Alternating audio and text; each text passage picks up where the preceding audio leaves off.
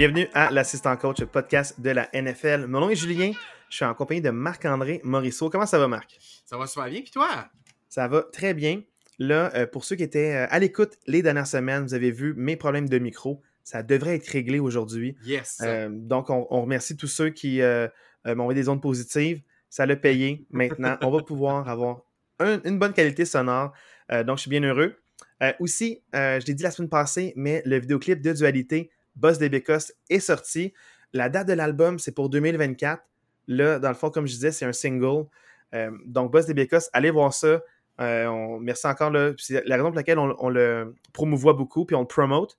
C'est pas qu'on est ses promoteurs, c'est plus parce que c'est lui qui a fait la musique d'intro. Euh, vous le savez bien, pour ceux qui nous écoutent. Donc, on t'aime beaucoup, Dualité. Puis, merci de nous avoir donné un petit coup de pouce. Puis, on, on aime te voir aller dans tes projets. C'est vraiment cool.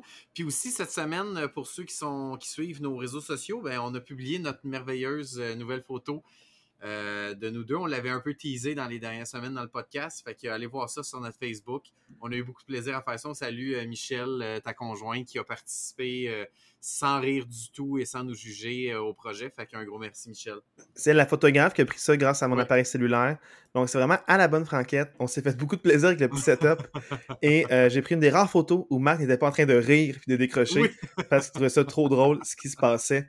Donc, euh, voilà. Donc, c'est pour ceux qui, qui veulent aller voir, là, on n'a pas juste notre, notre petit fond de couleur unie avec notre Voilà. logo.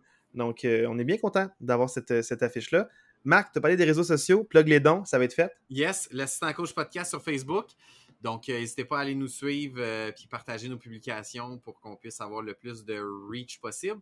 Puis ceux qui veulent nous écrire, l'assistant coach podcast en un mot, donc pas d'espace, pas d'apostrophe, l'assistant coach podcast à commercial gmail.com. Si vous voulez nous envoyer des commentaires ou des suggestions, on est toujours ouvert. Merci bien. Et là, maintenant, euh, commençons sans plus tarder avec notre devoir de match. Euh, deux équipes qu'on trouvait très intrigantes parce qu'on les connaissait beaucoup de l'an passé. On avait vu beaucoup de matchs Oui, des Seahawks et des Bengals.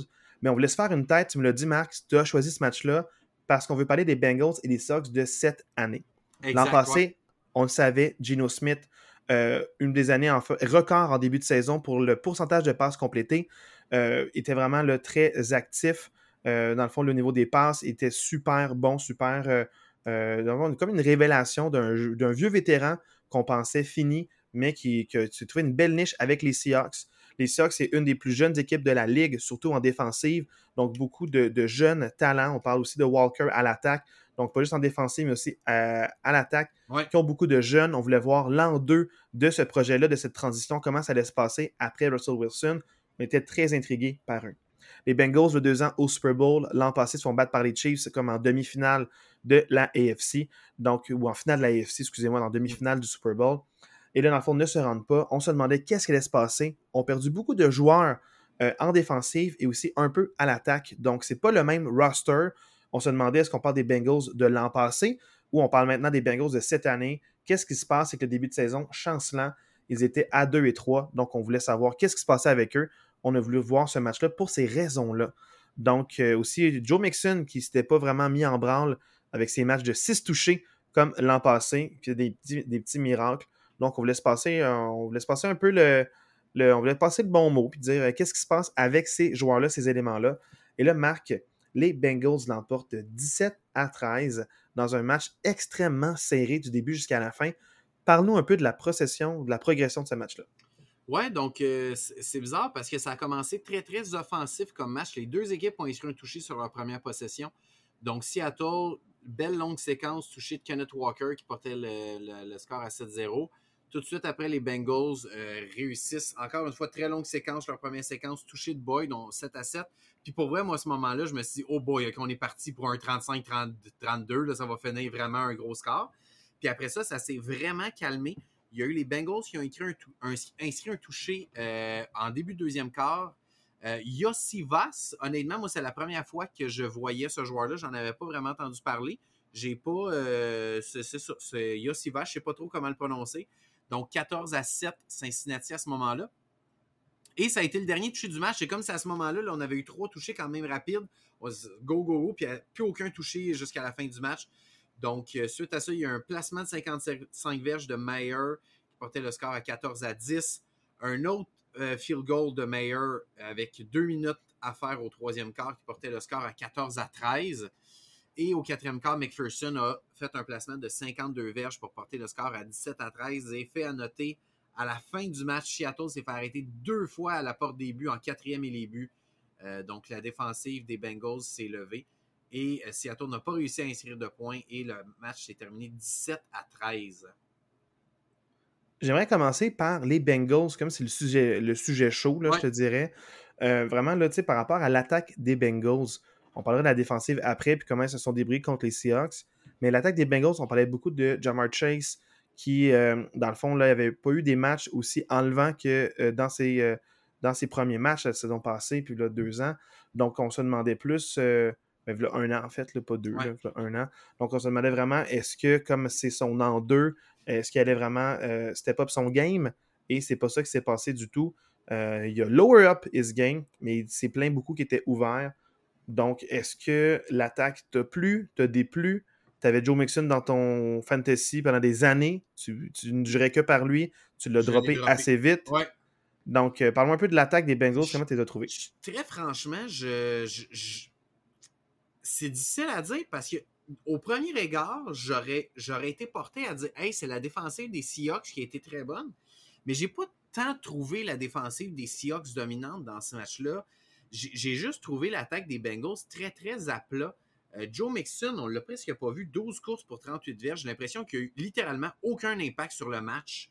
Euh, j'ai l'impression qu'on l'a presque pas vu du match. Euh, il y a eu un drop pass à un moment donné. mais tu sais, j'ai pas l'impression que ce gars-là a un impact comme il a été capable d'en avoir par le passé. Puis par la passe, j'ai l'impression que les, euh, les cornerbacks des Seahawks ont travaillé vraiment plus fort que les wide receivers des Bengals. Souvent, j'ai l'impression que les, les, euh, les, je sais pas comment dire ça, mais les, les, wide receivers des Bengals y abandonnaient sur le jeu. C'est comme s'ils faisaient leur tracé, c'est comme, oh, je suis pas libre, fait que j'abandonne pour vrai, l'impression que j'ai eue dans ce match-là pour les Bengals, j'ai l'impression qu'ils prenaient ce match-là comme on est trop fort. C'est comme s'ils ne prenaient pas ce match-là au sérieux. C'est mon impression, mais j'ai senti un manque d'implication, un manque d'ardeur au travail vraiment de la part de l'attaque des Bengals.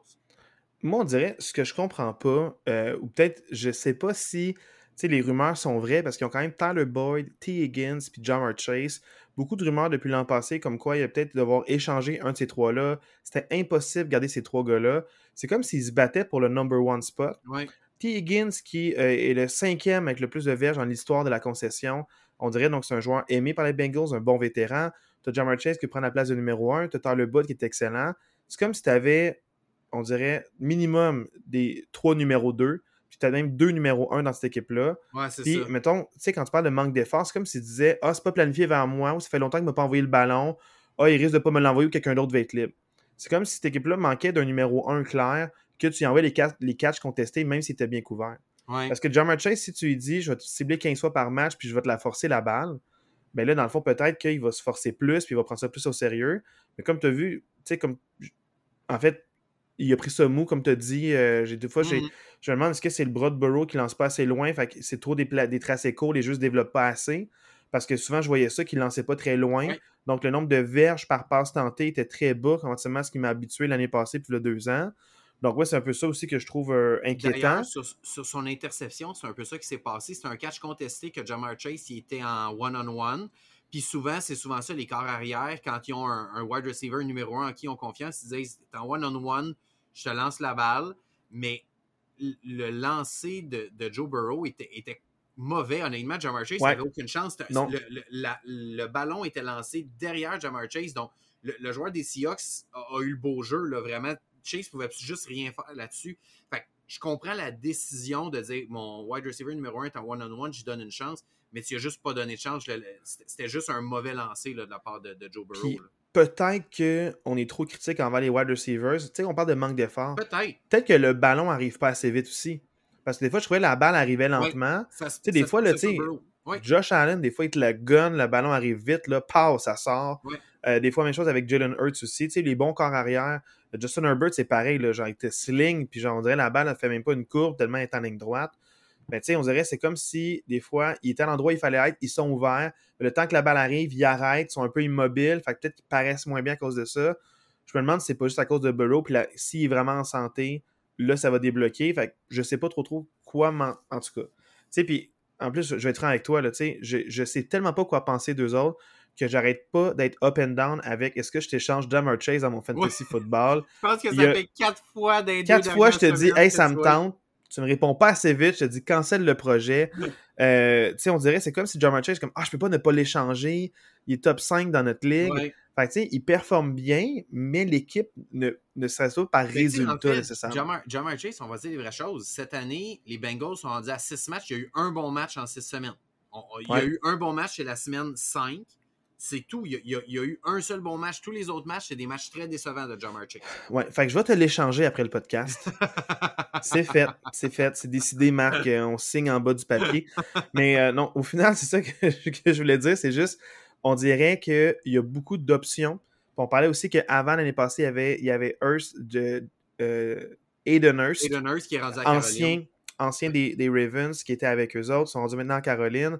Puis on dirait que euh, il paraît bien en Caroline d'ailleurs, comme ouais. aussi. On dirait que les carrières vont pas mourir en Caroline, ils vont euh, se ressusciter. Mais euh, on dirait que sans cette option-là de Titan aussi, là, on dirait que ça, ça coupe un peu le. Le milieu de terrain est ouais, le milieu de terrain. le milieu de terrain est complètement inoccupé par les Bengals.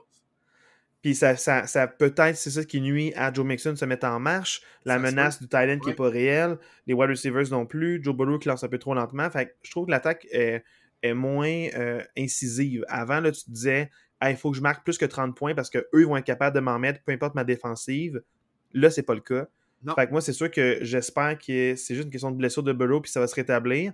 Mais si c'est une blessure à l'épaule qui lance puis tu es sollicité souvent, ton jeu au sol va pas bien, je vois pas comment ça va s'améliorer au courant de la saison. Donc, tant que c'est pas le match après leur bail, peut-être que ça va faire du bien, mais il aurait peut-être dû le bencher trois semaines comme les analystes parlaient, puis qu'il arrive vraiment en santé, puis que là, ils détruisent tout. Là, il va être trop peu trop tard. Euh, on dirait sont, sont 3-3, mais c'est pas un 3-3 inspirant euh, de la manière qu'ils l'ont fait. Non, je suis d'accord avec toi. Puis si on peut peut-être passer au, au je pense qu'on en a beaucoup parlé. Oui, oui, l'attaque des. Là, on vient de parler, on vient, on parlera plus de l'attaque des Bengals. Soit tu parles de l'attaque des Seahawks ou de la défensive des Bengals. Moi, je le ben, verrais comme ça. Pour moi, c'est un peu. Ça va un peu ensemble. moi, la statistique que je retiens vraiment, puis je, me l'étais noté en début de match. Avant le, avant le match, les Bengals étaient avant-dernier contre la course. Pour le nombre de verges accordées par la course par match. Moi, je me disais, les Seahawks ont Kenneth Walker, ça va être le Kenneth Walker Show. Euh, on va voir du Kenneth Walker toute la game, toute la game, toute la game. Ils ont donné le ballon 19 fois à Kenneth Walker dans un match série. Je, ne comprends pas le plan de match qui avait été établi par les Seahawks. Moi, je vois cette statistique-là. J'ai un des bons running backs dans cette ligue-là. Moi, j'aurais fidé, j'aurais fidé, j'aurais fidé je suis un peu déçu de ce plan de match-là. Ouais, genre une vingtaine de touches, tu as ça un 24, 28. ouais, tu sais, comme go, vas-y, là, mon grand, là, comme. Euh, mais je pense qu'il y a aussi le backup, je l'ai vu, mais semble, j'ai pas juste vu Kenneth euh, Walker, il y a eu un ben, backup. il y a eu euh, Charbonnet, Charbonnet, je pense, quelque chose comme ça, quelque chose comme ça, mais il n'y a pas J'ai pas la stat line. attends, le, maintenant je retrouve la stat, il, y a, deux courses, là, fait qu'il n'a pas, été, pas été impliqué trop ouais. Puis Gino Smith, j'ai trouvé, tu sais, on en parlait un peu avant le podcast, puis je suis d'accord avec toi, puis tu pourrais élaborer un peu là-dessus mais je sais pas c'est dû à quoi, mais j'ai trouvé euh, moins bon trop lent avant de débarrasser la balle. Puis souvent, les c'est pas la, la, ligne euh, à l'attaque qui, a flanché. C'est vraiment lui qui essayait de faire de quoi. Un jeu qui n'est nulle part, lui, de se débarrasser du ballon. Euh, a subi un sac alors qu'il n'aurait pas dû avoir de sac souvent. Il aurait dû courir ses lignes de côté ou se débarrasser du ballon, mais c'est pas le cas. Puis souvent, il y a eu des mauvais sacs à des mauvais moments, puis ça n'a pas été payant. Il y a, je pense, un sac à la fin du match, quand il était à, et les buts, la porte des buts, il y a un sac et c'est pas de sa faute, là, mais à part ça, les autres, euh, c'est vraiment, je trouve, euh, il est un peu trop lent avant de distribuer la balle. Oui, tu laisses juste développer, mm-hmm. mais amener un moment où il faut, faut que tu la garoches. En fait, moi, j'ai, tu sais, l'année passée, les deux, on, a été rapides à reconnaître que Geno Smith, c'était tout un move de, de, Seattle d'être allé le chercher. On ne le voyait pas venir, puis il a connu une très, très grosse saison l'année passée. Très franchement, moi, c'est le premier match des Seahawks que je voyais au complet cette saison. J'ai détesté le match de Geno Smith. Pour vrai, il a pris des mauvaises décisions, vraiment des mauvaises passes. Des fois, il y avait des gars libres que la passe avait aucun rapport.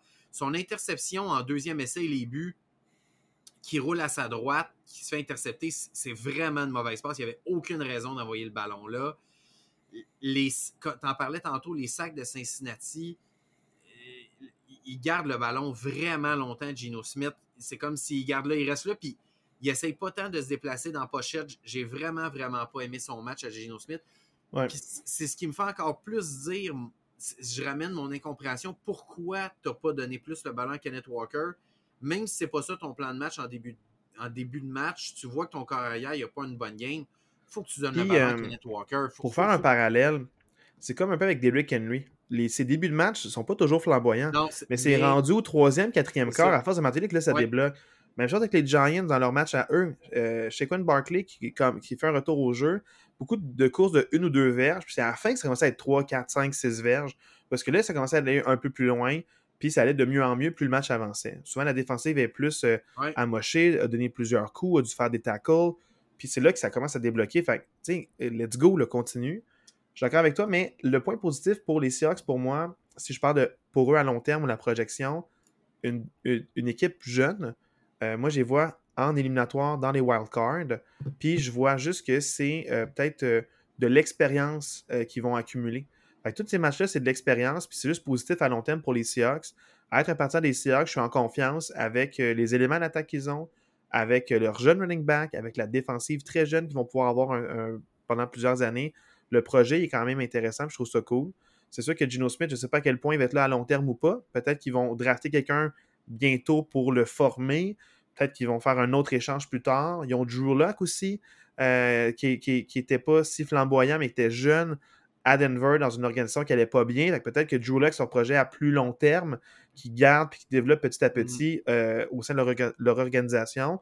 Si c'est le cas, tant mieux, c'est une bonne vision. Comme ça, tu peux avoir des drafts pour autre chose, d'autres positions. Fait je ne sais pas ce que le projet à long terme pour les Seahawks, mais cette année, c'est une année où je les vois se classer. Puis quand tu es dans les, le top 7 des équipes, euh, des fois, tu peux aller gagner un match, peut-être deux, tu peux faire une séquence. Fait on ne sait pas si tu es chaud à la fin de l'année puis ça va bien. Fait tant mieux pour eux. Moi, tu les vois se classer. Moi, je suis pas certain que je les vois se classer. Très franchement, que le match que j'ai vu en fin de semaine, je suis vraiment pas certain. Tu sais, la semaine passée, notre devoir de match, c'était les Rams. Puis moi, j'ai été plus impressionné par les Rams que par les Seahawks, euh, très franchement. On s'entend. Mais Marc, attends, avant de trop défendre. Euh, match, mais Marc, je vais pas attaquer ta position, mais juste. Ils vont se battre, mais je suis pas certain que je les vois. Mais Marc, je comprends. Je veux pas, veux pas juste que tu défendes euh, pendant 20 minutes là-dessus. C'est juste que souvent, on n'arrête pas de se dire qu'il y a des surprises, ça arrive. Oui. Là, c'est un match, un échantillon on peut pas se baser sur un match. Fait que tu regardes les matchs qu'ils ont gagnés, la manière qu'ils jouent, les statistiques qu'ils mettent, puis je suis pas en déroute parce qu'ils ont perdu ce match-là contre cette équipe-là à ce moment-là. Fait que c'est pour ça que je veux dire euh, que moi je les vois. Ça se peut que ça change, mais pour l'instant, je suis optimiste. Dans la NFC, il y a, peu d'équipes que je vois vraiment là, pour sûr. Donc, ils vont se battre dans le wildcard. Puis moi, je les vois euh, avoir les éléments euh, pour se classer. Mm. C'est personnel, mais voilà juste en terminant, je veux juste dire que deux des trois victoires des Seahawks, c'est contre les Panthers et les Giants. Let's go, man. Fait pour moi, les Seahawks, j'ai l'impression, j'ai besoin de les voir. Dis deux des trois. Dis la troisième, c'est quoi? C'est les Lions. Oh! N'ayons pas peur des mots, Marc. Les Lions sont comment, eux? Pas peur des mots. Ils sont excellents. Ils sont 5 et 1, ils sont excellents, les Lions. Des fois, faut, des fois, il faut construire là-dessus, hein, Marc. Tu as une bonne victoire au bon moment. Là, tu en as omis une qui t'arrangeait, mais dis-moi les trois, puis j'aurai mon opinion éclairée par rapport à ces statistiques-là. Puis les trois défaites, c'est contre qui? Tu as les Bengals, puis qui d'autre euh, Ils ont deux défaites, ils sont trois et deux. Ils ont perdu contre les Bengals, puis ils sont fait, euh, ils sont fait battre par les Rams à la semaine 1. Rien de gênant. Semaine 1, rivaux de division. Rien de gênant, Marc, là-dedans. Bengals, hein, euh, top 2 de la IFC depuis deux ans en ce moment, je suis pas certain qu'ils sont assez bons. Non, avec le match de Gino, euh, mais une contre-performance avec les stats qui nous donnent des autres matchs. C'est pour ça que je suis quand même en confiance mm. avec eux, surtout avec le running back, euh, tight end, wide receivers. Lockett, toujours bon, man. Il était, il était, bon, Lockett. Moi, j'ai un gros match de Lockett. Là, maintenant, parlons des autres matchs, Marc. Euh, c'est sûr que là, tu sais, on ne parlera pas d'attente pour les Bengals. On, y reviendra quand on aura une, idée plus claire. Même toi et moi, on n'est pas trop trop sûr. Non, c'est ça. là, les matchs qu'on a vus jeudi soir, j'ai regardé les Broncos contre les Chiefs. Match euh, très loufoque. J'ai beaucoup ri en regardant ce match-là. je me suis dit, ah, je vais l'écouter, pourquoi pas? Puis je pouvais pas croire que ça a été aussi serré tout le long du match. Mais ce que je veux dire, c'est que la défensive des Broncos, malgré euh, c'est ça, toujours ça. Quand je vois des, des, gros noms être échangés ou être release, des fois, je me dis, ah, ils, ils veulent juste, euh, des fois, se faire de la place, le cap salarial euh, pour l'an prochain, ou juste, euh, ils veulent vider leur talent pour tanker. Mais peut-être qu'on ne le connaît pas, mais quelqu'un sur le practice squad qui est meilleur que ce gros nom-là, puis qui coûte moins cher, puis dans le fond, tu montres que si tu travailles fort, puis tu crois en la vision, puis la défensive des Broncos a très bien paru par rapport aux Chiefs. Encore une fois, ils se connaissent bien, euh, donc ils, savent comment, les rivaux de division. Mahomes était 11-0, il est 12-0 contre les Broncos.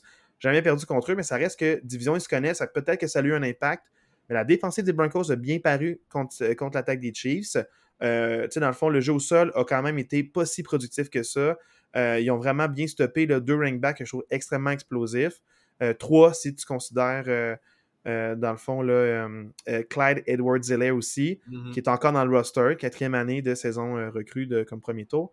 Donc, peut-être que c'est quand même positif pour les Broncos à long terme, parce que la défensive plus jeune qui peut faire des arrêts, la ligne en attaque a été excellente. Le jeu au sol a été inspirant. Ils ont bien joué. Euh, McGoglin, ou je sais pas, McCoughlin, je sais pas comment le prononcer, il y a trop de euh, consonnes puis pas assez de voyelles. L'inverse. Je suis tout mélangé quand je vois ce nom-là. Et aussi, euh, Williams ont bien paru. Fait le, la ligne en attaque était bonne, mais encore la grosse, la grosse déception, c'est euh, Wilson qui lance des mauvais pics. Puis ça, ça, le match s'est joué là. Tu penses faire de le match s'est joué là, il ne faut pas chercher plus loin, mais tu sais, c'est deux interceptions en première demi. Euh, ont, coulé les Broncos. Puis ça, comme, il y avait des belles séquences, comme j'y croyais. Hey, jeu consistant, le jeu au sol fonctionne. Quelques petites passes euh, bien placées. Puis tout d'un coup, il tente une passe un peu plus longue que diverge. Puis il se fait intercepter. Euh, mauvais espace deux fois. il finit avec trois interceptions, je pense. Puis... avec 95 verges, le Russell Wilson. ouais, c'est une grande grosse. C'est la raison de la défaite. Tu avais un, un, carrière potent, là, où juste, comme quelqu'un fait pas d'erreur, un bon gérant de match, puis tu gagnes ce match-là dans un match extrêmement serré. Moi, je suis pas d'accord. Moi, je pense pas que la, raison de la défaite, c'est Russell Wilson. Moi, je pense que la raison de la défaite, c'est Nathaniel Hackett. Oui, parce que c'était le seul problème avec les Broncos, même s'il n'est plus là. Les Broncos, après six matchs l'année passée, ils étaient 2 et 4, et cette année, ils sont 1 et 5. 2 et 4 avec un différentiel de points de moins 8. Ouais, et là, ils sont genre moins 72, euh, genre. Genre, ouais, ouais, moins 72. Fait ouais. l'année passée, c'était 2 et 4 avec un différentiel de points de moins 8. Là, ils sont 1 et 5 avec un différentiel de points de moins 112. La défaite de moins 50 points à ouais, fausse toutes les statistiques, mais ça reste que tu enlèves le moins 50, mettons, puis tu mets juste à 0, puis ça reste quand même euh, plus bas différentiel. Fait que, euh, non, non, il y, a des. C'est dommage parce que je pense pas que c'est Sean Payton le problème. C'est un bon entraîneur-chef. Euh, il y a de la gangrène dans cette équipe-là. Il y a la gangrène dans cette équipe-là, puis je pense vraiment que Russell Wilson, c'était un mauvais move quel mauvais échange. quel mauvais échange. mais, quel manque de vision. Mais avant Wilson, avec Drew Luck, ça se passait pas bien. Tout le monde, tout le monde ciblait Drew Luck, c'est lui le problème. Fait tu parles de la gangrène, c'est pas juste un élément, il y a de quoi là-dedans, il y a la merde des poignées, puis euh, c'est pas le fun pour eux. Mais c'était un beau match divertissant, j'ai aimé ça. Euh, je me suis mis à prendre pour les deux équipes, je prenais pour les jeux loufoques, j'ai vraiment été diverti. vraiment été diverti. Je prenais pour les Chiefs 4 et 1, euh, maintenant ils sortent de là avec une victoire, sont 5 et 1. Donc, euh, je suis content pour eux. Mais les Broncos, j'aurais aimé ça qui crée la surprise. Toutes les grosses stats sont dans le sens. Patrick Mahomes, 11-0 contre des rivaux de division. Puis là, ça sort, puis it's a goal. Puis là, là, ça, a été, ça, a été, le fun. Mais euh, non, non, les Chiefs, ont bien mérité. Puis ils ont, ils ont, dû travailler fort pour ça. Maintenant, parlons d'un match que, que toi, tu as vu. Pas, juste, pas juste moi, là, parce que tu sais, hein, pourquoi pas. Les Browns qui battent les 49ers.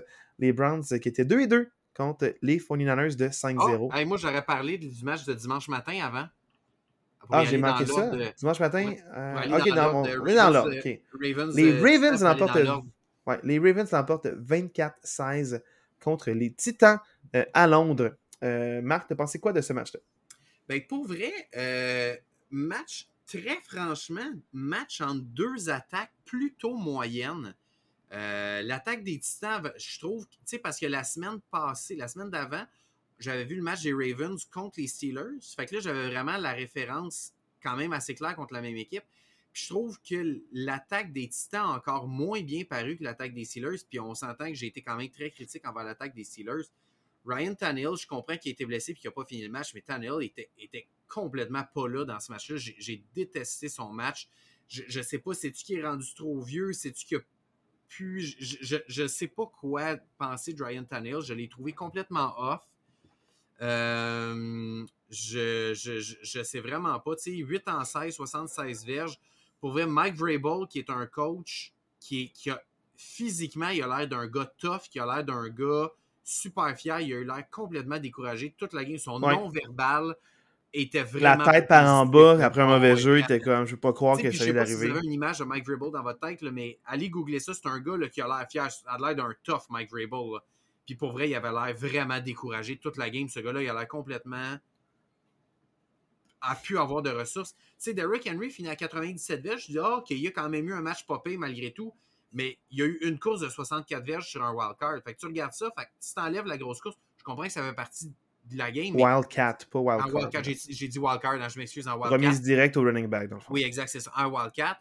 Fait que tu sais, t'enlèves cette course-là, il y a 33 verges dans tout le reste du match. Fait que tu sais, il y a, il y a eu un impact sur un jeu, mais si tu regardes son impact sur tout le match, il n'y a pas eu vraiment d'impact d'Eric Henry. Ben, Marc, euh, la fois que je veux dire par rapport à ça, c'est que souvent, un des éléments, souvent que les équipes adverses vont faire contre les Titans, puis j'ai vu ça dans ce match-là, parce que j'ai écouté une bonne partie de ce match-là, pas complet, mais au moins genre trois quarts sur quatre. Mm. Puis dans le fond, c'est que les équipes, ils vont se dire, quand Derrick Henry euh, va courir, on va comme mettre tous les gaps pleins. Donc on va mettre un homme par gap. C'est souvent qu'il n'y a pas de quelqu'un de deuxième niveau. Fait, si Henry brise le premier plaqué, s'il y, a un bloc clé, il n'y a plus rien, puis il va faire sur tes quatre verges. Fait il y en a une sur dix qui va marcher de ces courses comme ça, ou même des fois une sur quinze qui va marcher, mais celle qui marche, marche. Fait que, tu sais, je veux pas blâmer que euh, sur tes quatre verges, parce que souvent, ces courses, toutes les gaps sont bloqués, fait qu'il peut pas vraiment gagner 3-4 verges, puis ensuite faire plaquer par le linebacker, toutes les gaps sont pris. C'est classique Titan, mais il trouve quand même une manière de faire des courses, tomber vers l'avant, faire un petit mhm. bloc, quelqu'un étire son bras ou il met, met, la, la, main sur la jambe puis il tombe par l'avant. Il gagnait quand même en moyenne 4 verges par course. Il était capable de gagner des, plus gros gains que ça. Là, il n'a pas été capable, je trouve ça inquiétant. Puis un peu, tu l'as écrit, mais je vais en parler aussi. Moi, c'est surtout que mon point de vue, c'est que les Ravens l'ont échappé belle parce ah, qu'ils ont été peu ah, inspirants, ils ont mal joué. La main n'est pas explosif. Même la course, c'est que les gars essayaient plus de plaquer le ballon pour y faire faire un fumble que de le plaquer lui. ça lui a permis d'être un petit peu slippery. Mais euh, Lamar, euh, vraiment peu inspirant. Puis les Ravens, euh, ben, fait, c'est deux attaques mauvaises. Mais les Titans, en plus, ils ont une défensive qui n'est pas très bonne. Fait que la défensive des Ravens a sauvé un peu le show parce que l'attaque des Ravens n'était pas capable de mettre des points de manière consistante. Puis ils sont allés, en, sont, sont allés en quatrième et quelque chose, puis ils ne l'ont pas eu. Au lieu de botter comme, comme la, deux erreurs, en tout cas, garde. C'est pour vrai, les, Ravens dans ce match-là, ils marquent juste un touché contre les, les, les Titans. On s'entend, l'attaque des Titans n'a rien fait du match. Leur défensive est correcte tout au plus. Quatrième unité spéciaux des Titans, faut pas l'oublier. En plus, faut, faut, faut, pas l'oublier. je, je suis très très déçu par l'attaque des Ravens. Puis pour vrai, on en parlait avant le podcast. Je reviens à ce que je disais il y a deux ou trois podcasts. On m'avait posé la question c'est quoi la, division la plus compétitive dans la NFL Je maintiens que c'est probablement la AFC North. Puis pour vrai, je comprends que les Ravens, ils sont 4 et 2. Ils ont la meilleure fiche de cette division-là. Mais je regarde les trois autres équipes. Puis très franchement, c'est les Ravens, c'est peut-être parmi les quatre équipes l'équipe qui m'inquiète le plus en ce moment. À long terme, oui, parce que dans la division, ils sont zéro victoire dans la division. Mm. mais ils ont gagné contre les autres adversaires. ils sont 0 et 2 dans la division. Euh, ils ont perdu, je pense, contre les Browns et contre les Steelers. Exact. Puis là, euh, c'est ça. Fait que, pour son premier, à cause de l'affiche, mais les Ravens perdent contre leur propre division. Tu peux aller vérifier pour être sûr que je mente pas. Hein, euh, c'est ça, que, je suis en train de faire là, si mon cellulaire il coopère. Mais bref, c'est sûr que celui qui a bien paru, la bougie d'allumage, c'est Spears, qui a eu beaucoup de touchés, là, puis tu l'as noté dans ton fichier. Mais c'est vrai que Spears a beaucoup mieux paru que Derrick Henry, euh, surtout pour attaquer les périmètres, puis euh, il était explosif. Euh, donc, c'est quand même peut-être une, belle lueur d'espoir pour cette attaque-là. Puis en plus, on le rappelons-le, ils ont Hopkins qui paraît pas. Ils ont DeAndre Hopkins qui est un des qui était un des meilleurs wide receivers. je voulais rajouter, la seule chose que je voudrais rajouter par rapport à ça, c'est que oui, DeAndre Hopkins, il n'y a, pas, a pas eu énormément de catch, mais il a il a amené beaucoup de pénalités contre les Ravens. Donc, il y a eu beaucoup de pass interference sur DeAndre Hopkins pendant le match. Fait oui, ça paraît pas côté stats, mais je veux quand même dire qu'il a été targeté quelques fois puis il a amené des pénalités.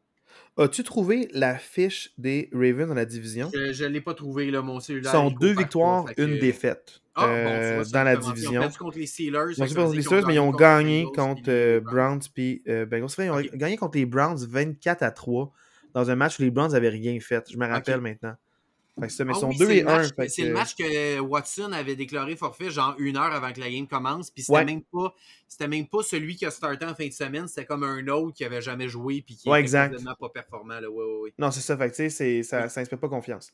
Maintenant, parlons du match que je voulais parler. Les Browns Oui. qui battent 19 à 17 les 49ers. Marc, c'est ta surprise de la semaine. Justement, parlant des Browns, euh, chapeau, pour vrai, bravo aux Browns, euh, qui, qui, qui- qui- c'est leur troisième carrière en trois semaines différents. Euh, bravo aux Browns d'être restés dans le match, de s'être donné une chance de gagner. Pour vrai, la semaine passée, je parlais des 49ers peut-être comme la meilleure équipe de l'histoire, toutes positions confondues.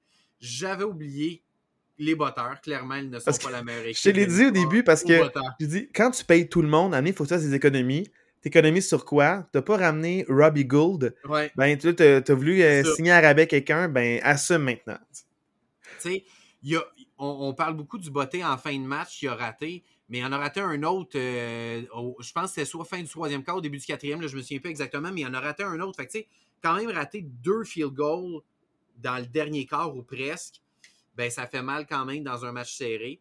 C'est sûr que t'en parlais la semaine passée aussi, les blessés ont fait mal dans ce match-là. Debo, euh, Debo a pas fini le match, McCaffrey a pas fini le match.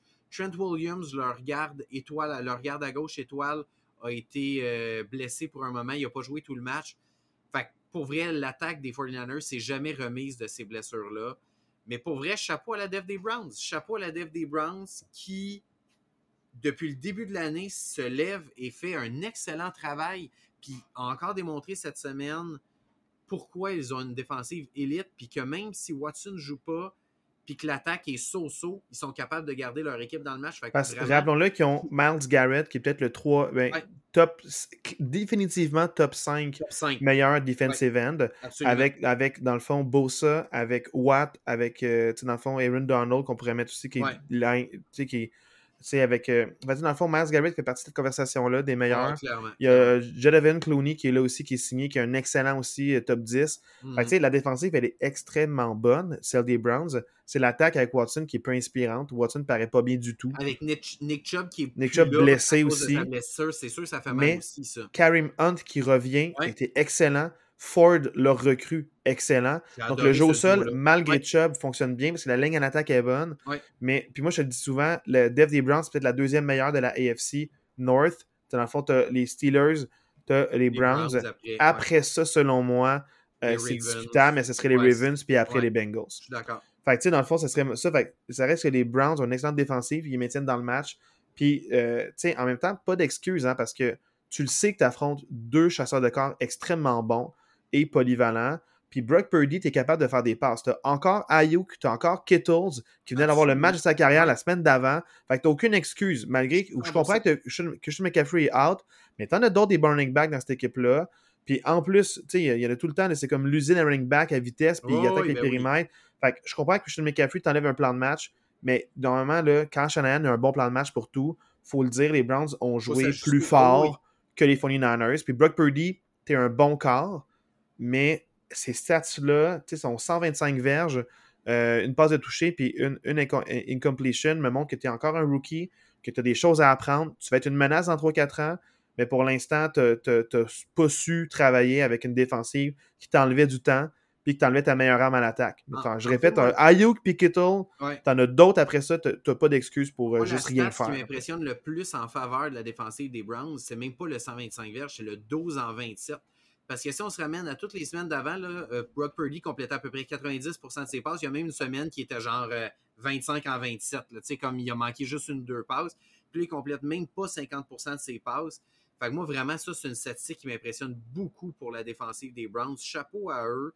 Puis pour vrai, chapeau aussi à la défensive de San Francisco. La dev de San Francisco a gardé son équipe dans le match.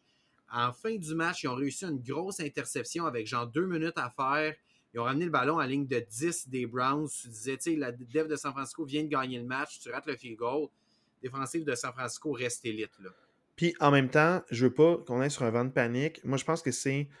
euh, tu sais, eux seront pas d'accord avec moi, là, mais c'est la meilleure chose que peut arriver aux 49ers Ah, ben une défaite en début de 100% saison. d'accord avec toi. Là, arrêtons de parler de la séquence de, euh, Ouais. euh, de invaincus depuis telle date. Ouais. Arrêtons de parler de toutes les séquences puis les records. Maintenant, concentre-toi sur ta saison. Il n'y aura plus de discussion de comparaison avec toutes les autres équipes qui étaient 7-0 avant toi, ou 9-0 avant toi, ou 11-0 avant toi. L'an passé, tu avais un, début, un mauvais début de saison, mais c'est en fin de saison que tu as gagné 11 matchs de suite. C'est ça qu'on veut comme séquence en fin de saison. Pas en début, tout risqué. J'en parlais la, la- la semaine passée, les Steelers qui ont commencé 11-0 puis ont eu plein de défaites, ils ont fini 13-3, bouncé premier match des, des playoffs euh, parce qu'il y avait juste trop de blessures puis l'attaque était pas là, beaucoup de revirements. Tu sais, c'est l'année, je pense qu'on avait perdu contre justement Garner Minshew euh, qui était dans le fond pour Jacksonville, puis on avait perdu euh, un match littéralement 45-42. là. Tu sais, trop de, Ouais. trop, trop de blessures en défensive. Oui. Puis genre, c'était touché sur touché sur touché. Il n'y a eu aucun stop dans le match. Fait que, tu sais, oh, tu veux pas être comparé à ces équipes-là. Tu veux comparer, tu veux terminer chaud. Là, les analystes vont pouvoir parler à quel point euh, tu te au Super Bowl si tu veux. Mais laisse-les parler. Toi, au moins, ça va enlever de la pression. C'est fait. Tu as eu ta première défaite. On passe à autre chose. Même chose pour les Eagles aussi, là, que j'ai pas vu le match, mais c'est un peu le même principe. C'est tant mieux pour eux. Arrêtons de parler de invaincus. Oh, Puis euh, Ouais. continuons le processus du plan de match qui est de se rendre au Super Bowl. Fait que moi, c'est ça. Je, je panique pas pour les 49ers, Non, mais chapeau tu- aux gens qui ont prouvé que la défensive peut voler des matchs. Puis, euh, tu sais, ils ont créé ces blessures-là, ils ont créé ces revirements-là, ils ont créé cette pression-là. Fait que c'est chapeau à eux. Là. Quand Ouais. je parle qu'ils ont créé des blessures, je veux dire, c'est pas que tu veux les blesser, Non, mais c'est que tu solide, tu fais des tackles, tu es en conviction. Tu tu, payes le prix pour tes verges avec cette défensive-là. Là, dans le fond, Marc, toi, euh, sinon, tu n'as pas vu tous les autres matchs, mais tu as vu les Eagles contre les Jets. Eagles Jets, ouais, j'ai pas vu beaucoup de matchs euh, en fin de semaine. Euh, euh, ouais, Eagles Jets, honnêtement, vraiment, je le sais que je vous en ai parlé en début de saison, mais avec Aaron Rodgers, les Jets, pour moi, ça serait la meilleure équipe de la AFC. Sérieusement, chapeau à cette équipe-là qui a perdu. Aaron Rodgers se ramasse avec euh, un corps arrière plutôt moyen. Ils, ils nous ont répété 300 fois on croit en lui, on croit en lui, on croit en lui. Peut-être que ça s'est rendu parce que pour moi, il- ça fait une couple de semaines qu'il connaît des bons matchs. Ça fait deux, trois semaines de suite qu'il y a des bons matchs. Mais l'attitude a changé aussi. Ouais. Tout le monde était fâché, puis là, tout le monde embarque dans le projet. Tout le monde l'encourage. Robert Salah, Wilson, de- de- ouais. ça, dans le- bateau dans le droit chemin. C'est ça, tout le monde. Euh, en- Puis il y a deux choses que, tu sais, avant que tu continues, il y a deux choses Oui. que je veux souligner. Comme tu viens de le dire, c'est que les gens, tu sais, l'encouragent, les gens, dans le fond, ils croient en lui, puis ça part de l'entraîneur-chef qui a dit Je vais pas gaspiller la saison. Puis, dans le fond, il a trouvé une manière de faire shiner ce gars-là, puis de, de se rallier à lui pour dire Hey, puis au pire, Aaron Rodgers revient, puis il vole le show à la fin, mais lui, nous avons maintenu, puis Ouais, il se bat sa carrière Wilson. Puis là, c'est un gars plus accountable, il respecte ses torts, Mhm. puis il, il se cache pas derrière les, les- les fautes des autres. Fait que chapeau à lui. Et Robert Salah, il a dit de quoi de vraiment, vraiment intelligent puis payant. Il a dit on a affronté beaucoup de corps arrière dominants dans la ligue, puis on les a tous fait mal paraître. Ouais, absolument. Fait que tu sais, on parle de Mahomes, on parle de Hurts, on parle aussi de Josh Allen. Ils ont tous fait mal paraître. Fait que la défensive crée des statements. Elle est aussi bonne que l'an passé, sinon meilleure, plus expérimentée. L'attaque, Aaron Rodgers, j'en parlais aussi, malgré le fait qu'il joue pas, a amené des éléments parce qu'il était là. Oui, Puis là, Garrett. Wilson a une meilleure attaque aussi grâce à ces éléments-là qui sont avec lui. Donc, l'attaque est meilleure. Entre l'attaque de Wilson l'an passé puis l'attaque de Wilson cette année, cette année. là, c'est- ouais. sûr que ça l'aide, veut, veut pas. Puis pour vrai, on va dire les vraies choses. le- les Eagles, c'est une des attaques qui protège le mieux le ballon. La- L'attaque des Eagles donne jamais le ballon. Puis ils ont donné quatre fois le ballon aux Jets dans ce match-là. Trois interceptions, un fumble perdu. Sérieusement, je, je, je veux pas. Je, je veux même pas tant blâmer les Eagles. Un peu comme tu disais, tant mieux, ça va peut-être leur donner un petit wake-up call. Euh, ils ont changé leurs deux coordonnateurs. Je suis aucunement inquiet pour les Eagles. Je suis convaincu qu'ils sont dans les deux meilleures équipes de la NFC. Mais je suis très, très, très impressionné par les Jets. Puis sincèrement, je sais que Rodgers, il arrête pas de dire dans tous les podcasts qu'il va qu'il compte revenir avant la fin de la saison régulière. Si les Jets sont capables de se garder dans la course jusqu'au moment où Aaron Rodgers revient, moi je pense que cette équipe-là, ça va être l'équipe de l'AFC qu'il n'y a personne qui va vouloir pogner en éliminatoire. Ils vont être vraiment dangereux. Être super Parce dangereux. a- ah, pour vrai, ça, ça va être vraiment. euh, j'ai j'ai hâte de voir. Je vais pas me faire d'attente, mais s'il revient, ça va être euh, un discours. euh, ça- tout le monde va en parler. Ouais. Moi, j'ai vu le match dimanche soir, là, Oui. Giants-Bills. Euh, j'ai écouté ça presque au complet. Je me suis pas endormi. OK. J'étais vraiment dedans. La défensive des Giants a été wow, a été a rien donné. Puis l'affaire que j'arrêtais pas de dire, je pense que j'en parlais à toi, c'est depuis l'an passé, on dirait qu'ils donnent rien dans le milieu. Puis les Bills s'entêtaient à courir dans le milieu quand ils couraient. les seules bonnes courses de, James Cook, c'est quand il courait vers les périmètres, souvent vers la gauche. C'est là que, là que ça, a vraiment plus débloqué, mais ils l'ont pas assez utilisé. Josh Allen a essayé de faire plein de passes. La défensive des Giants est intraitable. Puis on dirait avec Tyrod Taylor, je suis plus en confiance qu'avec Daniel Jones. Parce qu'on dirait qu'il est plus un check down. Fait dans le fond, il va vraiment suivre sa séquence. Daniel Jones, des fois, il improvisait un petit peu trop, il courait avec ses jambes. Tyrod Taylor, si le jeu n'est pas planifié, il va à son dépanneur. Puis là, on dirait qu'il a comme appris par cœur de s'il se passait l'affaire, il passe là. Tellement par cœur qu'il a mal géré le cadran à la fin du, du deuxième quart. Là. Il a juste checké son check down, puis il a oublié de passer, puis il a, couru, euh, il a donné le, ballon au botteur, euh, je veux dire au coureur, au running back. Mm. Fait je trouve que la défensive des Giants a été excellente, a vraiment bien paru. Euh, les Bills, toujours inquiétants, pas assez de jeu au sol à mon goût. Tu le marquais, ça m'inquiète beaucoup parce que toutes les équipes qui se rendent loin ont un jeu au sol qui performe, puis pas eux. Donc, c'est peut-être ça qui fait qu'on croit moins aux Bills. Puis les blessures des Bills ont fait mal euh, dans le fond, là, en défensive. Puis on voit que ça s'est ressaisi un petit peu. J'étais toujours un peu aux aguets. J'avais peur qu'il y ait une autre blessure cette semaine-là. Mais ils ont bien paru, ils sont, ils sont, recentrés. Mais les Giants restent une attaque qui n'est pas prolifique. Fait que la défensive a bien paru contre une attaque ordinaire. Mais le show des Giants, vraiment la défensive. Fait que si la défensive accorde juste en bas de 20 points à une équipe, ils donnent une chance de gagner malgré tout. J'y croyais. Il y a eu des mauvaises pénalités euh, calées, des pénalités pas calées aussi. J'étais comme, ah, really? Je pense que ça a été un peu l'avantage des Bills à la fin du match. J'étais un peu comme déçu. J'étais comme, ah, ça, c'est cocasse. Mais sinon, pour le reste, j'ai vraiment aimé ce match-là. C'était super divertissant du début jusqu'à la fin. C'était extrêmement chaud. Josh Allen, il a reçu un plaqué, euh, blessé à une épaule. Il faut surveiller ça pour le restant de la saison. Euh, peut-être que ça peut lui faire du bien là, de ne pas être Superman puis de se reposer un petit peu puis de revenir en force quelques semaines plus tard. Donc, euh, c'est ça. C'est inquiétant pour, euh, pour les Bills. Et ils sont dans une AFC très compétitive, puis euh, tous les matchs comptent. Puis ce match-là, ils l'ont échappé de peu. J'ai vu les Cowboys Chargers un petit peu aussi, Marc. Ok, tu as vu ça? Moi, honnêtement, je me suis couché tôt derrière. mais je me suis couché. Je ne l'ai pas indiqué. Mais dans le fond, par contre, c'est sûr que les Cowboys ont, mieux paru, mais on s'en parlait. c'est sûr que les Chargers restent une mauvaise défensive. Fait que l'attaque des Cowboys a pu faire quelque chose mais c'est deux équipes ordinaires. Je voyais ce que je regardais. Puis, mais par contre, ce qui m'a vraiment surpris, c'est que l'attaque des Chargers, avec les éléments, avec euh, Keenan Allen, qui est excellent, il y a eu un super gros match d'ailleurs, encore une fois.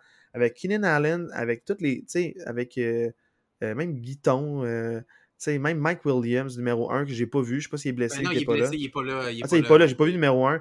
Avec tous les éléments qu'ils ont, même le tight end, Everett, Everett a échappé beaucoup de ballons aussi. Josh Palmer euh, qui est là. Josh Joshua Palmer. Eckler qui revenu au jeu. Eckler qui est revenu au jeu. Eckler, euh, peut-être incommodé par une blessure encore, mais les Cowboys, le front défensif est excellent. Ils sont bons contre la course, les Cowboys, puis ça a paru encore ce match-là. Donc, Eckler a passé une solution. Eckler, 14 courses, 27 verges. Je sais même pas deux courses par verge. Puis on s'entend qu'Eckler, c'est un running back établi dans la NFL depuis plusieurs années. Il est vraiment bon. De limiter à moins de deux verges par course, chapeau au Cowboys. J'ai pas vu le match, mais moi, juste cette statistique-là, c'est exceptionnel. La seule chose qui me rassure pour les Cowboys, euh, d'un, c'est la victoire. C'est important dans le fond de 4-2. C'est sûr que c'est. Mais dans le fond, c'est que c'est une équipe quand même que c'est pas un one and done. Ça fait deux ans qu'ils ont une fiche positive, qui se rendent en éliminatoire. Puis on dirait, tu sais, c'est consistant. Tu as une équipe qui a goûté au succès, qui a eu des bonnes saisons. Puis l'adversité qu'ils vivent en ce moment, peut-être qu'ils peuvent trouver des solutions. Euh, quand je parle d'adversité, je parle de la blessure à Trevon Diggs, qui est, dans le fond là, un cornerback tout étoile. Fait que c'est sûr que ça fait mal à cette défensive-là, mais on dirait que tout le monde joue bien. Michael Parsons joue bien. Fait que la défensive reste bonne, peut-être moins de revirements à cause de ça. Mais il euh, faut, faut, encore croire au plan de match.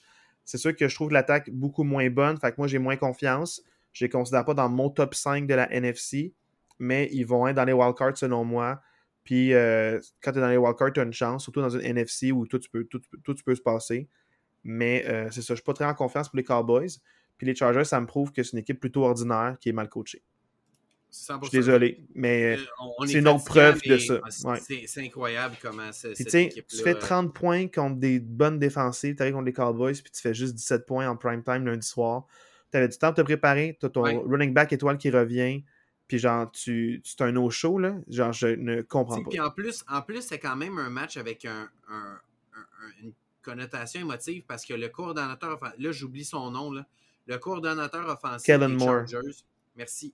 C'était l'ancien coordonnateur offensif des, des Cowboys. Je pense qu'il était là les 3, 4, 5 dernières années. Là, dans Ça fait 5 ans qu'il est là. ouais. Exact, ça faisait un bout qu'il était là. Il y a, à la fin de l'année passée, d'un mutuel euh, mutual agreement, qui ont décidé qu'il ne faisait pas la job, fait qu'il est parti. Il s'est trouvé la job avec les Chargers. Il, revient contre les Cowboys. c'est un peu le. ben, tu sais, ça a été euh, celui qui a, qui a pris le blâme pour la défaite. Ouais, des- il y a, dans le fond, l'entraîneur-chef des Cowboys qui a Fait dit Je vais prendre le play calling. Il y avait, c'est ça. Il y avait un aspect émotif, puis tu n'es pas capable de mettre plus que 17 points sur le, le tableau. Je, je suis franchement déçu pour les Chargers. Moi, je les voyais vraiment plus performants que ça cette année. C'est vraiment une déception pour moi, les Chargers. Ouais, pour moi aussi. Maintenant, on arrive à la section en rafale, Marc. Yeah! Donc, euh, le duel des Québécois. Euh, les Commanders l'emportent 24 à 16 contre les Falcons. Ouais, c'est vraiment cool, ça. Faut en parler. Saint-Just des Commanders puis Bergeron dans l'attaque des Falcons. Les jeux ont joué 100% des snaps de leur équipe respective. Il faut être fier de notre football québécois. Je suis vraiment content. Saint-Just avec une grosse interception aussi dans Sa première en carrière. Ouais, donc euh, c'est vraiment cool. Euh, les Commanders continuent leur saison d'anti. Une grosse performance, une pas bonne, une bonne performance, une pas bonne. Euh, ils reviennent à 500. Je ne sais pas trop quoi penser des Commanders. J'ai hâte peut-être de les voir dans un vrai match au complet. J'aimerais peut-être avoir un dehors de match de eux bientôt. Les Vikings l'emportent 19 à 13 contre les Bears. Je suis franchement déçu de vous dire que les Vikings sont maintenant 1 et 4 dans les matchs avec moins d'une possession. J'aurais aimé ça qu'ils soient 0 et quelque chose à la fin de l'année. Merci aux Bears. Merci aux Bears. contre eux. Mais pour vrai, clairement. Une possession euh, contre les Bears. Ouais, mais, mais clairement, la, la perte de Jefferson leur fait mal parce que ce qui se passait depuis le début de l'année, c'est que les Vikings marquaient beaucoup de points, mais en donnaient encore plus. Mais vraiment, ça a été une attaque complètement anémique.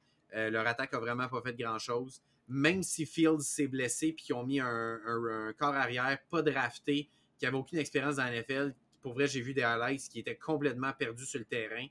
Ils trouvent le moyen de garder ça juste à une possession. Ça va en dire beaucoup sur le fait que les Vikings sont pas très bons en ce moment. là. Les Texans l'emportent 20 à 13 contre les Saints. Ah, je suis content pour les Texans. C'est une équipe que j'aime. Je trouve que c'est un beau projet ce qu'ils font. Euh, donc, euh, deux équipes qui vont finir autour de 500. Deux équipes qui vont se battre pour une place en wild card. On ne sait pas trop ce que ça va aller. Bravo à Carr qui, malgré tout, finit le match à 353 verges. Euh, les Saints marquent juste 13 points avec une performance de 350 verges de leur QB. Euh, c'est quand même étrange. J'ai pas vu le match, là, mais moi, pour moi, c'est une incongruité. Fait que, euh, étrange. Je veux qu'on apprenne son nom, là, Demico, Ryan, Ouais. l'entraîneur-chef des Texans. Peu de, donnait beaucoup d'espoir aux Texans cette année. Puis lui nous prouve le contraire. Je suis très content de son début de carrière. Absolument. Euh, go get it, boy. Yeah. Alors maintenant, euh, les Jaguars l'emportent 37 à 20 contre les Colts. Ouais, de- domination complète des, des Jaguars. Là. Deux matchs convaincants de suite pour eux. Ils ont gagné ce match-là. Ils ont battu les Bills la semaine passée à, à Londres. Donc, euh, vraiment, c'est euh, ce match-là leur donne une grosse option sur leur titre de division. Puis je pense que là, ils vont continuer de bâtir pour essayer d'aller chercher le plus haut, la plus haute position là, dans la AFC pour euh, bien se positionner pour les éliminatoires. Les Dolphins l'emportent 42 à 21 contre les Panthers. Que croyez-le ou non, les Panthers menaient 14-0 à un certain moment dans ce match-là, mais euh, l'attaque des Dolphins s'est réveillée au deuxième quart. Puis euh, c'est pas compliqué, ça a été un rouleau compresseur à partir de ce moment-là. Rain Mossert est premier dans la ligue avec 11 touchés depuis le début de la saison. 11 touchés en 6 semaines, c'est exceptionnel. Donc, quelle attaque, euh, c'est incroyable. Mais j'ai quand même quelques doutes sur leur défensive. T'as quand même 21 points aux Panthers, 14 points rapides. J'ai quand même quelques doutes, mais c'est sûr qu'ils ont une attaque dévastatrice. Les Raiders l'emportent 21-17 contre les Patriots. Euh, de gagner juste 21-17 contre les Patriots, ça veut encore dire que c'est pas une grosse équipe, les Raiders. Je comprends pas ce qu'ils font avec Davante Adams.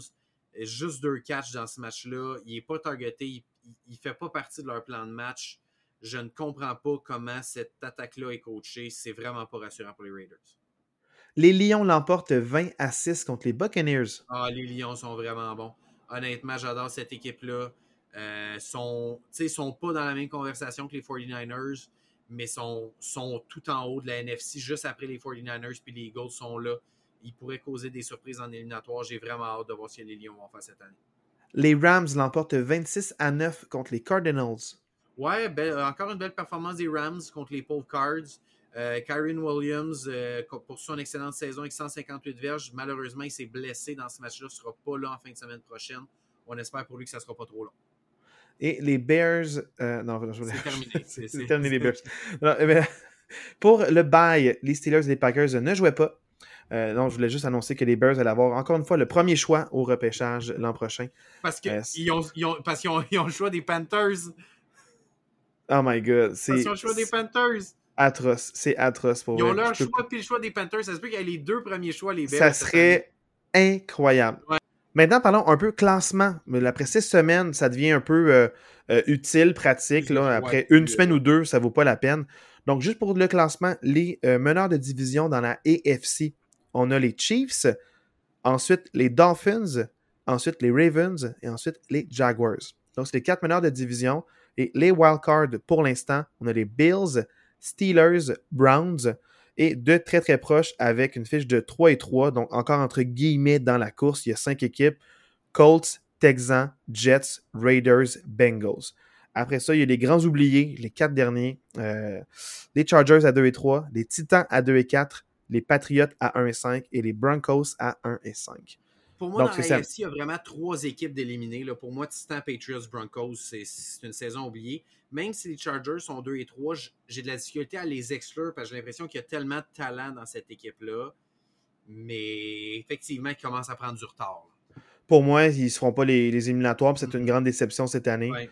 Euh, donc, euh, tu sais, ça reste à voir. On verra. Surtout, le, on parle du euh, l'extension à Justin Herbert là, qui va commencer à rentrer en ligne de compte bientôt. ouais. Euh, l'année- prochaine, il va commencer à payer plus cher. Donc, il faut faire attention à ça. Tu n'as pas d'années à gaspiller. Puis là, tu as des gros noms hein, qui vieillissent. Et Ouais. aussi, tu as des euh, gros noms qui vont commencer à coûter cher sur le marché des agents libres. Il y a peut-être des gens comme Eckler qui va se dire Je, je suis dominant, donne-moi contre une équipe dominante. Exemple, tu sais, l'exemple McCaffrey pour San Francisco, qui est un contender. Peut-être qu'il va se dire hey, ben, je vais aller pour les contenders, fait que je vais signer ailleurs. Fait qu'il faut faire Ouais, attention avec ça. Fait que, les riches deviennent plus riches, puis les pauvres s'appauvrissent. Maintenant, pour la NFC, là, c'est sûr que euh, c'est, vous allez voir que c'est beaucoup plus disparate, les, les fiches. Euh, vraiment plus disparate. Mais il y a trois équipes à 5 et 1 en ce moment. Meneur de division, les 49ers, les Eagles et les Lions.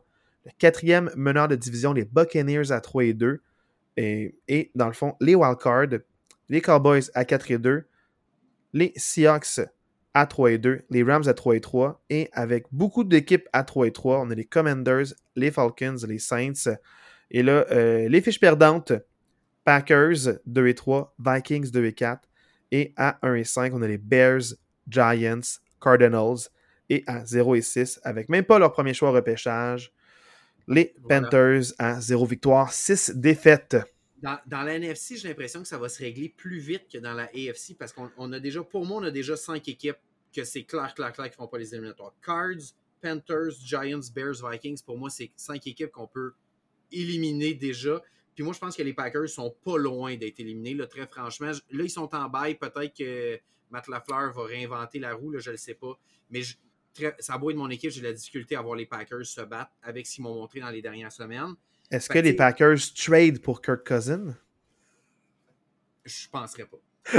Mais tu sais, ça Non. reste que, mettons qu'on inclut les Packers là, dans, dans le lot, il reste quand même juste sept équipes pour trois spots. qu'il n'y a plus tant de contenders que ça pour les wildcards, contrairement à, euh, contrairement à la AFC qui a vraiment plus d'équipes dans la lutte. Donc, euh, je pense que ça va être plus euh, rapidement réglé dans la NFC.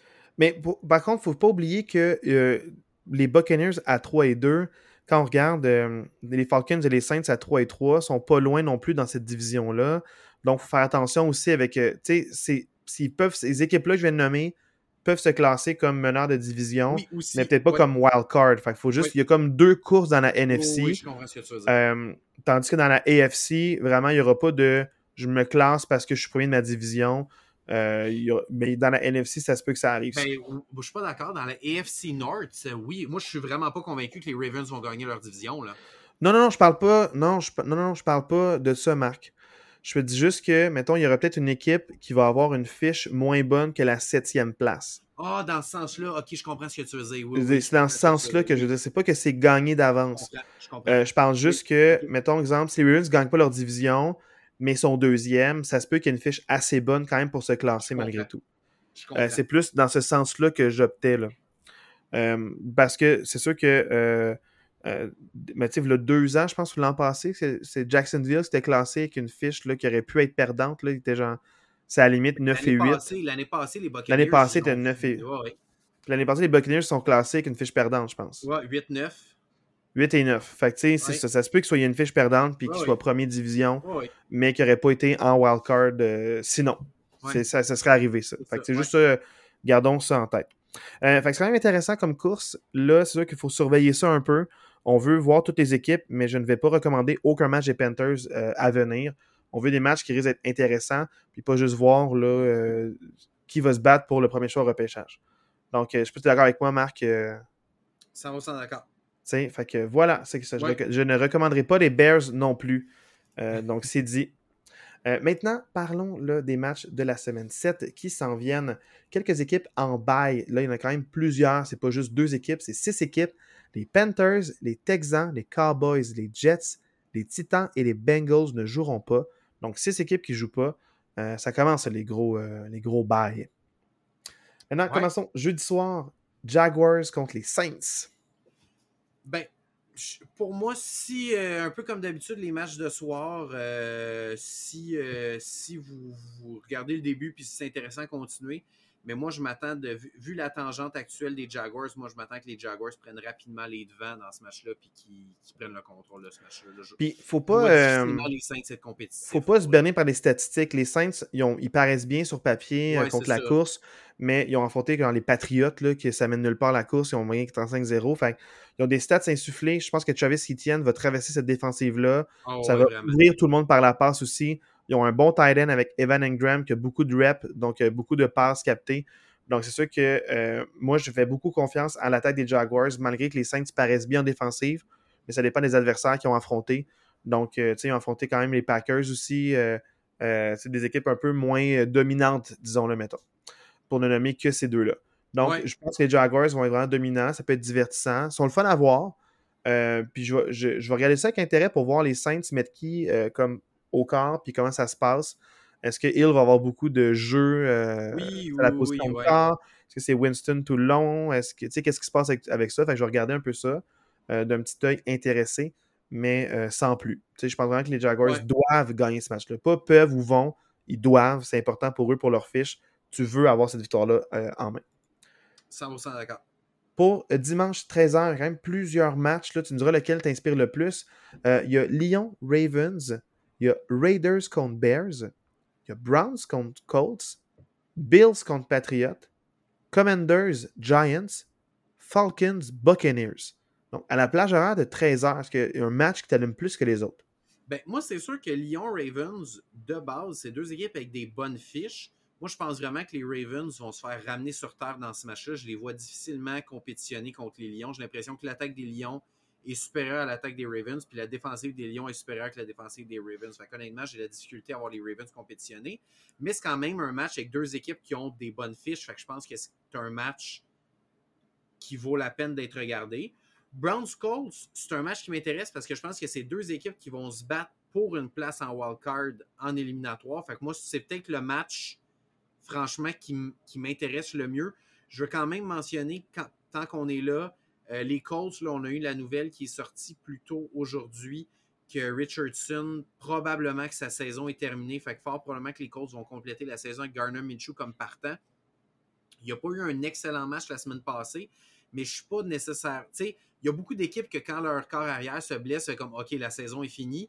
Les Colts, j'ai pas ce feeling-là. J'ai quand même l'impression qu'ils peuvent rester euh, dans la course euh, avec Garner Minshew comme partant. Fait que ça, c'est un match qui m'intéresse euh, à 13h.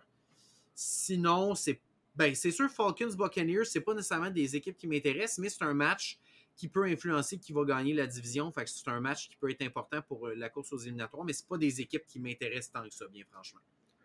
Parce que moi, le match que je trouve peut-être le plus intéressant, ça serait Commanders Giants. Parce que ceux que Lyon Ravens, euh, je vois pas comment les Lions peuvent échapper ce match-là. Ça peut être un match intéressant, mais la défensive des Lions est dominante. Elle va ramener sur terre l'attaque des Ravens. Puis euh, l'attaque des Lions est tellement wow à tous les niveaux que même avec la blessure de Montgomery, ils paraissent bien par la course aussi. Gibbs, c'est pas tant le travail, mais la passe fonctionne tellement bien que ça va venir par débloquer. Puis c'est une recrue, faut pas être trop euh, rough avec lui non plus. il y aura des hauts et des bas, ça fait partie de l'apprentissage. Mais, tu sais, Giants ont vraiment bien paru le dernier match. Premier match de Tyrod Taylor, donc peut-être ça va mieux paraître pour l'attaque. les Commanders, en dents je veux voir les Commanders incisifs puis mettre des points contre la bonne défensive des Giants. puis c'est ça que je veux voir. Est-ce que tu es capable de, contre une bonne défensive, créer des points, trouver des bons jeux, bien les exécuter, puis jouer avec dominance? c'est ça que je veux voir pour les Commanders. S'ils sont pas capables de faire rien contre les Giants, puis les Giants les ont à l'usure, puis que Barkley, il, est dans le fond, sa blessure à la cheville est plus rétablie, puis il, a un meilleur match. Il, peut, il peut traverser aussi. Tu as un bon front four pour les Commanders. Fait que je trouve que c'est un beau test. Puis euh, les Giants à 1 et 5, euh, pour les Commanders, c'est dans ta division, tu veux les mettre hors d'état de nuire. tu veux les mettre à 1 et 6 puis briser les reins là, tout de suite. Tu veux pas les ramener à la vie puis qu'ils commencent à y croire, sont 2 et 5, toi t'es 3 et 4. Fait que c'est un match, je trouve, qui est important pour les deux équipes. Parce que les Giants, qui sont à 1-6, c'est officiellement terminé. À 2-5, tu y crois encore. Surtout dans une NFC où est-ce que pour se classer, ça va peut-être demander un moins grand nombre de victoires que dans la AFC, comme l'an passé. Donc, euh, c'est vraiment, je trouve, le match le plus euh, euh, compétitif puis avec le plus grand enjeu. Quand le compétitif, c'est pas one-side comme les autres matchs parce que Bills Patriots, ça va être one-side. Browns Colts, je m'attends à ce que les Browns gagnent ce match-là peut-être plus serré, mais one side. Je vois pas les Colts marquer plus que 20 points. Bears Raiders, c'est genre non, là.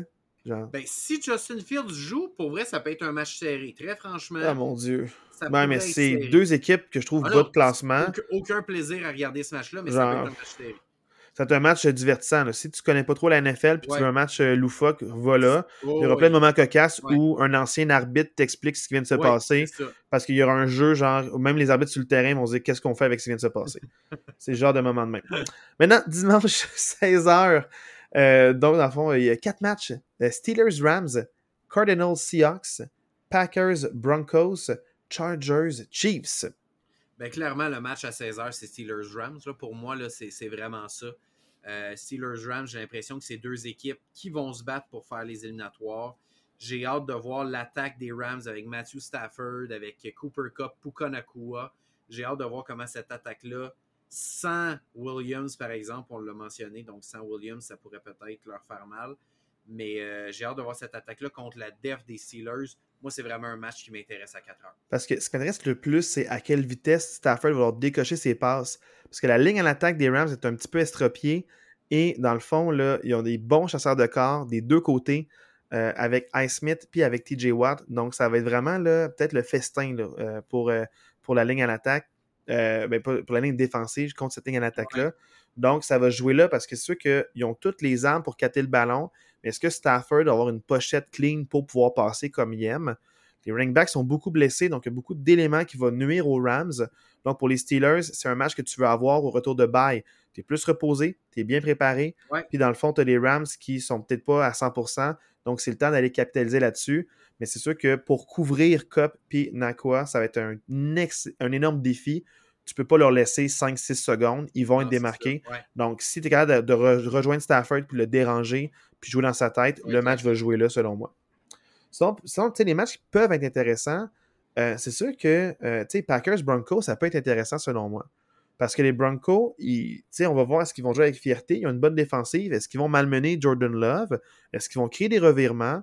Est-ce que euh, ils vont. parce que les Packers sont pas bons contre la course, est-ce qu'ils vont. Ça le festival des running backs pour les Broncos avec, avec Coughlin puis, puis Williams qui vont traverser ça. Fait que je, me demande ce match-là si il va peut-être avoir. Chaque équipe va avoir en haut de 20 points, puis ça peut être divertissant. Fait que ce match-là, quand même, le regarder du coin de l'œil, mais mes, Steelers jouent, fait que je vais les regarder. Ben ben L'autre match que je trouve le plus compétitif, le plus intéressant à regarder, ce serait Broncos-Packers. Pour ces raisons-là, c'est un must-win pour les Packers. Euh, si tu perds et tu es à 2 et 4 contre les Broncos, tu vas te faire humilier sa place publique. ça, ça va être fini à ce moment-là. Fait que, puis la défensive a bien paru contre une attaque dominante. Fait que j'ai hâte de voir contre l'attaque des Packers, ça va ressembler à quoi. Si deux semaines de suite, tu peux mettre une, bonne performance et du bon footage sur le terrain, euh, on, va te faire, on, va te respecter encore. Fait que j'ai hâte de voir ça. J'ai perdu tout respect pour cette équipe-là, pour cette équipe-là, mais il en demeure pas moins qu'un match de division Chargers-Chiefs ça devrait être un bon match aussi, très franchement. Je, je, vois mal les Chargers gagner, bien honnêtement. Mais je pense que ça peut être un bon match divertissant. Ben, il y aura beaucoup de touchés, ça va être divertissant. Puis, euh, ouais, un match qui est possible à regarder. Mais c'est sûr que, euh, tu sais, je m'attends à ce que les Chargers soient 2 et 4, puis qu'ils soient encore déçus, puis on est passé proche, mais t'étais proche, mais loin d'être proche. Ouais, c'est ça. Les euh, Dolphins affrontent les Eagles dimanche soir. Ça, pour moi, c'est le match de la fin de semaine à regarder. Euh, c'est un gros test pour les deux équipes à 5 et 1. Je veux mentionner aussi que Julio Jones s'est entendu avec les Eagles aujourd'hui. Donc, je ne sais pas s'il va être en uniforme dimanche soir. Probablement qu'il n'y aura peut-être pas nécessairement assez de, de, pratique. Quoique peut-être qu'il va être là puis qu'il va être sur un snap count, fait qu'il ne jouera pas toutes les snaps, mais il va être là. Mais moi, je trouve que ça ajoute vraiment une dimension intéressante aux Eagles parce que là, vraiment, que tu as Goddard comme tight end, tu as A.J. Brown, tu as Devante Smith, puis là, tu as Julio Jones, tu as DeAndre Swift dans le backfield. Déjà que cette équipe-là était pactée, je trouve que là, tu rajoutes un autre élément de plus. Je trouve ça vraiment intéressant. C'est signe qu'ils prennent ça au sérieux, puis ils ajoutent des signatures. Un peu comme OBJ quand c'était rajouté avec les Rams l'année où ils ont gagné le Super Bowl. C'était payant avec les blessures. Euh, tu sais jamais quand Van Jefferson va se blesser ou que quand quelqu'un va manquer un match. Donc, plus de la profondeur, mieux c'est. Chapeau pour cette signature-là. Personne ne le voulait il était vieux, mais c'est pas ton numéro 1, mais comme numéro 3, tu vas le prendre avant bien du monde. Tu vas être bien content d'avoir Julio Jones comme numéro 3. puis comme vétéran qui va prendre ça au sérieux, puis lui, il n'a pas gagné de, Super Bowl, fait qu'il veut, là.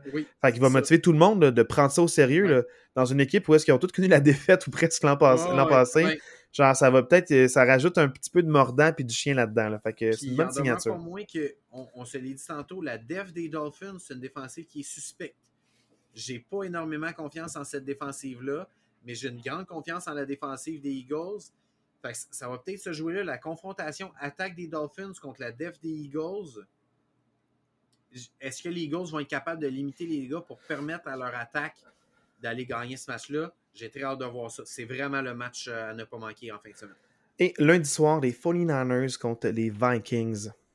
Les 49ers ont annoncé que normalement, McCaffrey, Debo et Trent Williams devraient jouer lundi soir. Donc, ça, c'est quand même encourageant pour les 49ers. Mais après une défaite puis un retour euh, sur Terre, moi, je m'attends à un massacre lundi soir. Moi, j'ai l'impression que les 49ers vont arriver avec le couteau entre les dents puis qu'ils vont tout détruire euh, sur leur passage lundi soir au Minnesota. ça, sera pas propre. Bref, sérieusement, je m'attends vraiment à genre un 42 à 7. Là, ah, puis on même pas Jefferson pour se défendre. Je m'attends à un blowout là, lundi soir. Ouais, les Vikings privés de Jefferson, ça va faire mal.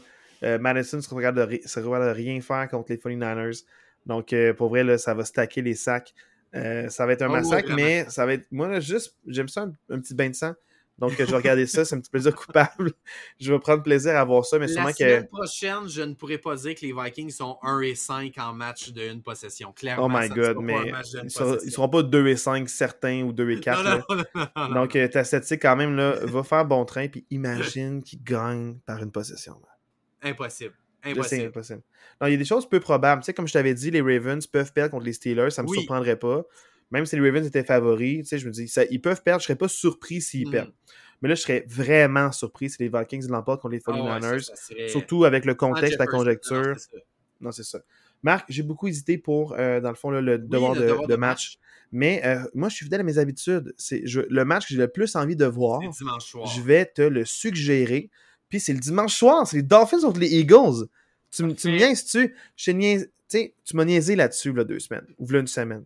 Mais je vais quand même te dire pourquoi je pense que c'est d'autant plus le match est intéressant. Avant que tu me dises que c'était notre devoir de match, j'étais convaincu que ça allait être un bon match. Là, je vais te dire que les Dolphins vont gagner 50 à 20 juste parce que c'est notre devoir de match. Marc, là, ça, t'es de mauvaise foi, euh, mais ça s'arrange, à se règle. OK? Il faut juste euh, parler à un thérapeute, euh, puis vois la vie différemment. OK? Donc là, ouvre-toi aux horizons.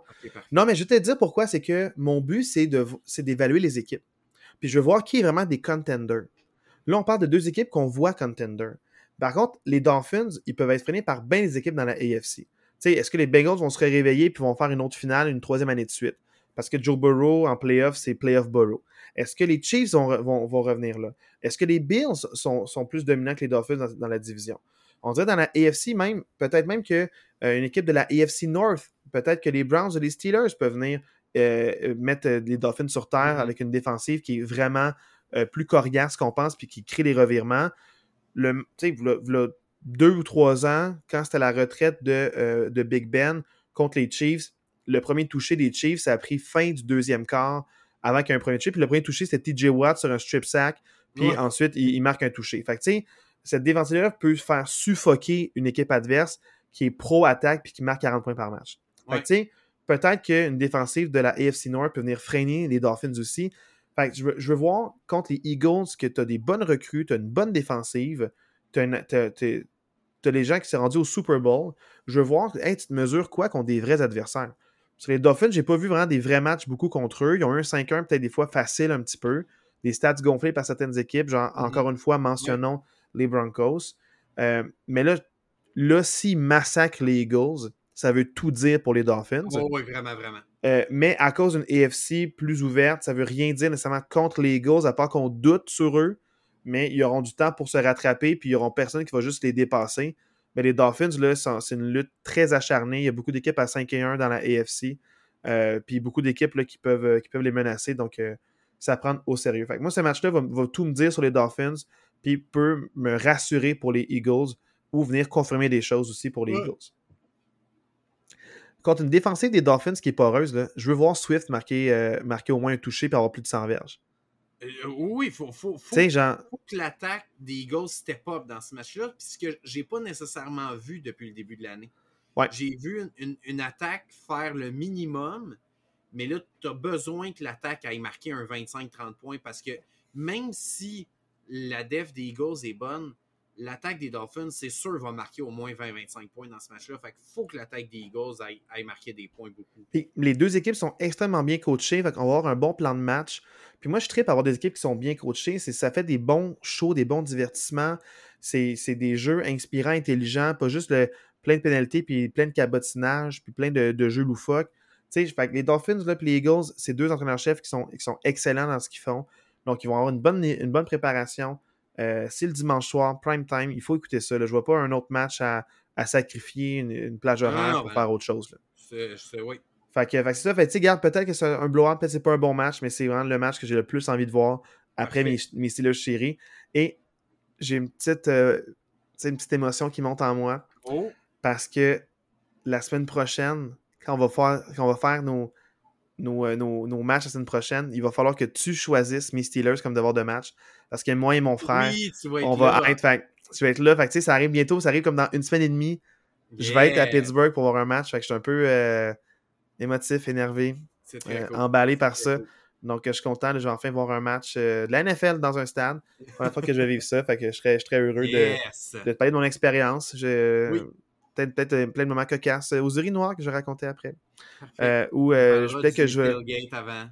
Du tailgate avant, peut-être euh, le bruit de la place. Là, il va falloir que j'apprenne Renegade aussi, qui est une tradition.